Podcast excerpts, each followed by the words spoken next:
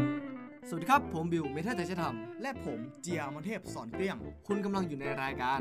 What's up เชียงใหม่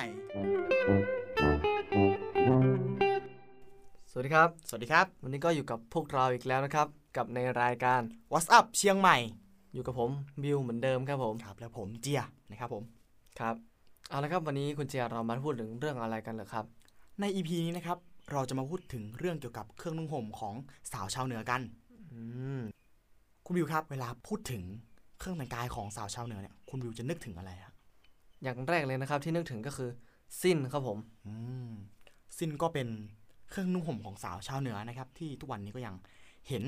คนใส่ในชีวิตประจำวันนะครับ ใช่ครับผมจะเป็นคนเฒ่าคนแก่กันใส่กัน ครับ สิ้นนะครับก็เป็นเครื่องนุ่งห่มของผู้หญิงนะครับ ที่มีลักษณะแตกต่างกันออกไปตามภูมิภาค และท้องที่ ไม่ว่าจะเป็นทั้งขนาดการนุ่ง หรือแม้กระทั่งลวดลายนะครับผม ลักษณะแตกต่างกันไปตามภูมิภาคและพื้นที่ ทั้งขนาดของสิ้น วิธีการนุ่ง หรือแม้กระทั่งลวดลายบนผืนสิ้นครับผม ครับ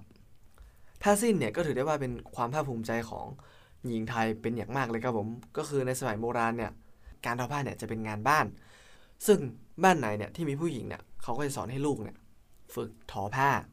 อืมฝึกตั้งแต่เด็ก ๆ เลย ใช่ครับผม อาจจะเป็นเพราะว่าเมื่อก่อนผู้ชายในครอบครัวเนี่ยอาจจะออกไปทำงานหาเงินให้ครอบครัว ใช่ครับผม แล้วก็เหลือผู้หญิงไว้ที่บ้านนะครับ ก็เลยทอผ้ากันอย่างนี้หรือเปล่า แล้วเขาก็ทอผ้าออกมา เพื่อใช้ในโอกาสพิเศษต่างๆ เช่นงานแต่งงาน งานบวชหรืองานประเพณีบุญต่างๆ ครับผม ครับ การนุ่งผ้าสิ้นในสมัยก่อนนะครับ ก็เป็นเหมือนกับการประชันฝีมือกัน ถ้าบ้านไหนทอดีเนี่ยก็จะเป็นที่พูดถึงกันนะครับ ว่าบ้านนี้เนี่ยทอดีทอสวยอะไรอย่างนี้ และการนุ่งสิ้นก็เป็นการบ่งบอกสถานะทางสังคมในสมัยนั้นด้วยนะครับ อย่างสิ้นที่มีลวดลายสวยงามแปลกหูแปลกตาเนี่ยก็จะใช้สำหรับเจ้านายในพระราชสำนัก หรือไม่ก็พวกคนร่ำรวย ส่วนชาวบ้านธรรมดานะครับ ก็จะใส่สิ้นที่ไม่ค่อยมีลวดลายอะไรสักเท่าไหร่ ผ้าสิ้นของไทยนะครับก็แบ่งได้เป็น 2 ลักษณะใหญ่ๆเนาะก็คือผ้าสิ้นสำหรับใช้ทั่วๆไปนะครับเป็นผ้าสิ้นที่ไม่ค่อยมีลวดลายอะไรสักเท่าไหร่ แล้วก็เป็นผ้าที่ทอขึ้นมาจากผ้าฝ้ายหรือได้โรงงาน อย่างที่สองนะครับก็คือผ้าสิ้นสำหรับใช้ในโอกาสพิเศษ ผ้าสิ้นประเภทนี้นะครับก็จะทอด้วยความประณีตเนี่ยเป็นพิเศษเลยเพราะว่าต้องการความสวยงามใช่ไหมแล้วถ้าเกิดทอไม่ดีเนี่ยทอผิดใช่ไหมมันต้องทอใหม่หมดเลย อืม และบางทีนะครับอาจจะทอผ้าสิ้นชนิดนี้เนี่ยเป็นเดือนหรือไม่ก็เป็นปีเลย ก็เพื่อความเพอร์เฟกและสวยงามนะครับ ครับ ขนาดของผ้าสิ้นและลักษณะของมันนะครับ ก็จะขึ้นอยู่กับฝีมือ รสนิยม อืม และขนบธรรมเนียมของในแต่ละพื้นที่นั้นๆครับผม และอีกทั้งยังขึ้นอยู่กับขนาดของกี่ทอด้วย การทอด้วยกี่แคบเนี่ยก็จะได้พื้นที่ผ้าที่แคบ อืม ผ้าสิ้นที่ใช้งานได้จริงๆเนี่ยต้องนำมาต่อผืนให้มันกว้าง หรือใหญ่ขึ้นนั่นเองครับผม อ๋อทอมาได้แค่นี้ แต่มันไม่พอใช่ไหม ใช่ครับผ ก็เล ม ยมาต่อเพิ่ม ครับผม ครับ แต่สำหรับในปัจจุบันเนี่ยด้วยความที่เทคโนโลยีสมัยนี้อ่ะมันก้าวหน้ากว่าแต่ก่อนแล้วครับผม อ่ะ ก็เลยทำให้การทอผ้าเนี่ยทอในแต่ละครั้งเนี่ยก็ไม่จำเป็นต้องทอที่ละส่วนอีกต่อไปครับผมก็ ทอทั้งผืนเลย ออทอทั้งผืนไปเลยครับผม ครับและการจะทอผ้านะครับ ก็ต้องมีส่วนประกอบของผ้าสิ้นใช่ไหมฮะ ใช่ครับผม ผ้าสิ้นก็แบ่งเป็น 3 ส่วนด้วยกันนะครับ คือ 1 คือส่วนของหัวสิ้นนะครับสองก็คือตัวสิ้น 3 ก็คือตีนสิ้นนะครับ ส่วนหัวสิ้นนะครับก็เป็นส่วนบนสุดของสิ้นนะครับ เป็นส่วนที่อยู่ตรงเอว อืม อาจจะมองไม่ค่อยเห็นนะครับ ก็เลยไม่ค่อยทำลวดลายที่ส่วนนี้เท่าไหร่ และบางพื้นที่นะครับ ก็ยังเอาผ้าขาวเนี่ยมาเย็บติดเป็นส่วนของหัวสิ้นด้วยก็มีนะครับผม ต่อมานะครับตัวสิ้นตัวสิ้นก็เป็นส่วนหลักของผ้าสิ้นเลยนะครับ ผมอาจจะมีการทอลวดลวดลายบ้างนะครับ แต่ว่าเขาไม่ค่อยนิยมทอเท่าไหร่ ตัวสิ้นนะครับ บางพื้นที่อาจจะใช้ผ้าขาวในการทอเก็บไว้ข้างในด้วย อ๋อ เพราะเวลากันผ้าสิ้นมันเสียดสีกันเวลาใส่ ก็เพราะเวลาทอทีก็ทอนานเนาะ ครับแล้วเกิดมันเสียหายขึ้นมาก็หลายบาทนะครับผม ครับผมก็เสียเวลาด้วย ใช่เสียเวลาด้วย อืม แล้วก็บางที่ก็ยังมีการเพิ่มผ้าอัดกาวเข้าไปอีก อืม บางบางทีมอาจจะแบบว่าผ้าสิ้นอาจจะบางไป อืม ครับ อย่างสุดท้ายก็คือตีนสิ้นนะครับ ตีนสิ้นเนี่ยก็เป็นที่ที่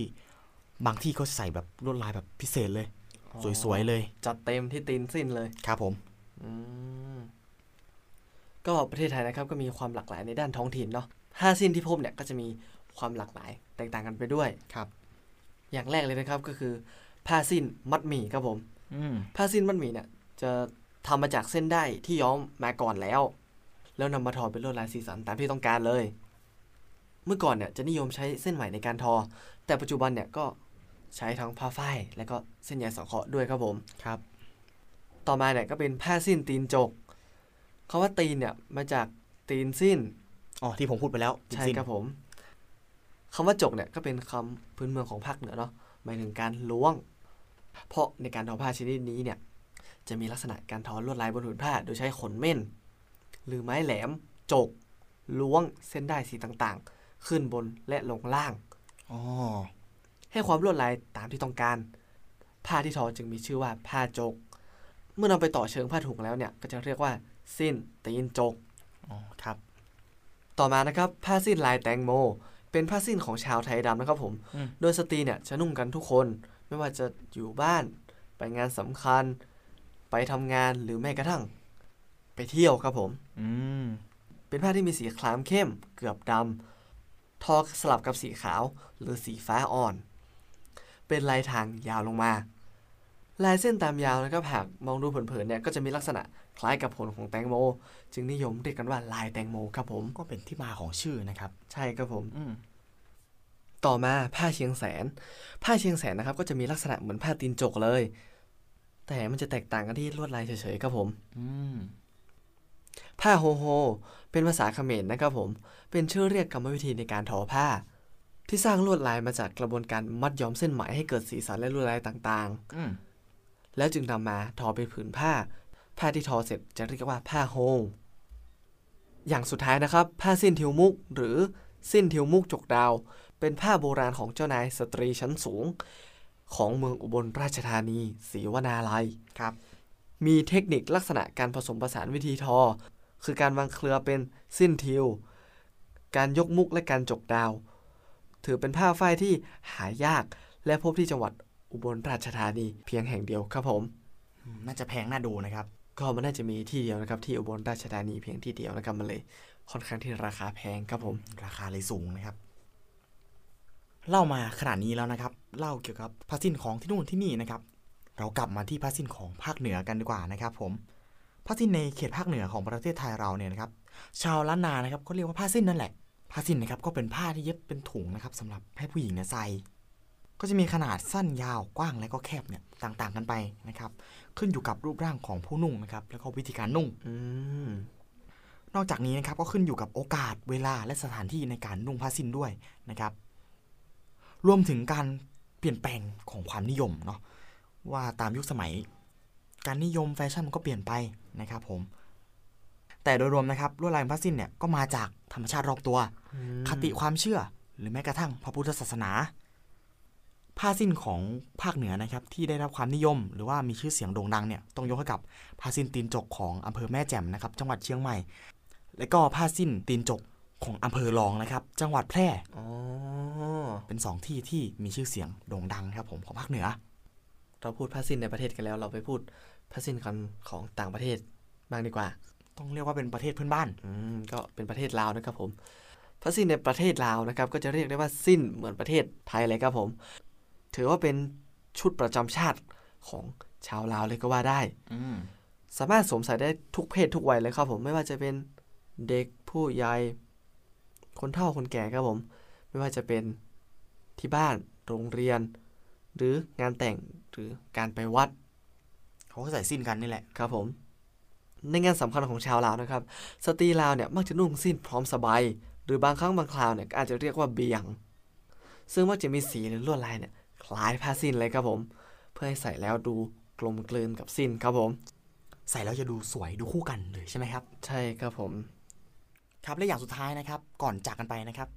ฝากคุณผู้ฟังนะครับ ดูแลสุขภาพกันด้วยนะครับ ช่วงนี้ก็อะไรหลาย ๆ อย่างก็ไม่ค่อยดีนะครับผม ครับ สุดท้ายนี้ถ้าใครมาเมืองเชียงใหม่ก็มาลองซื้อสิ้นกันได้นะครับ ผมมาลองเอาไปใส่ดู อืม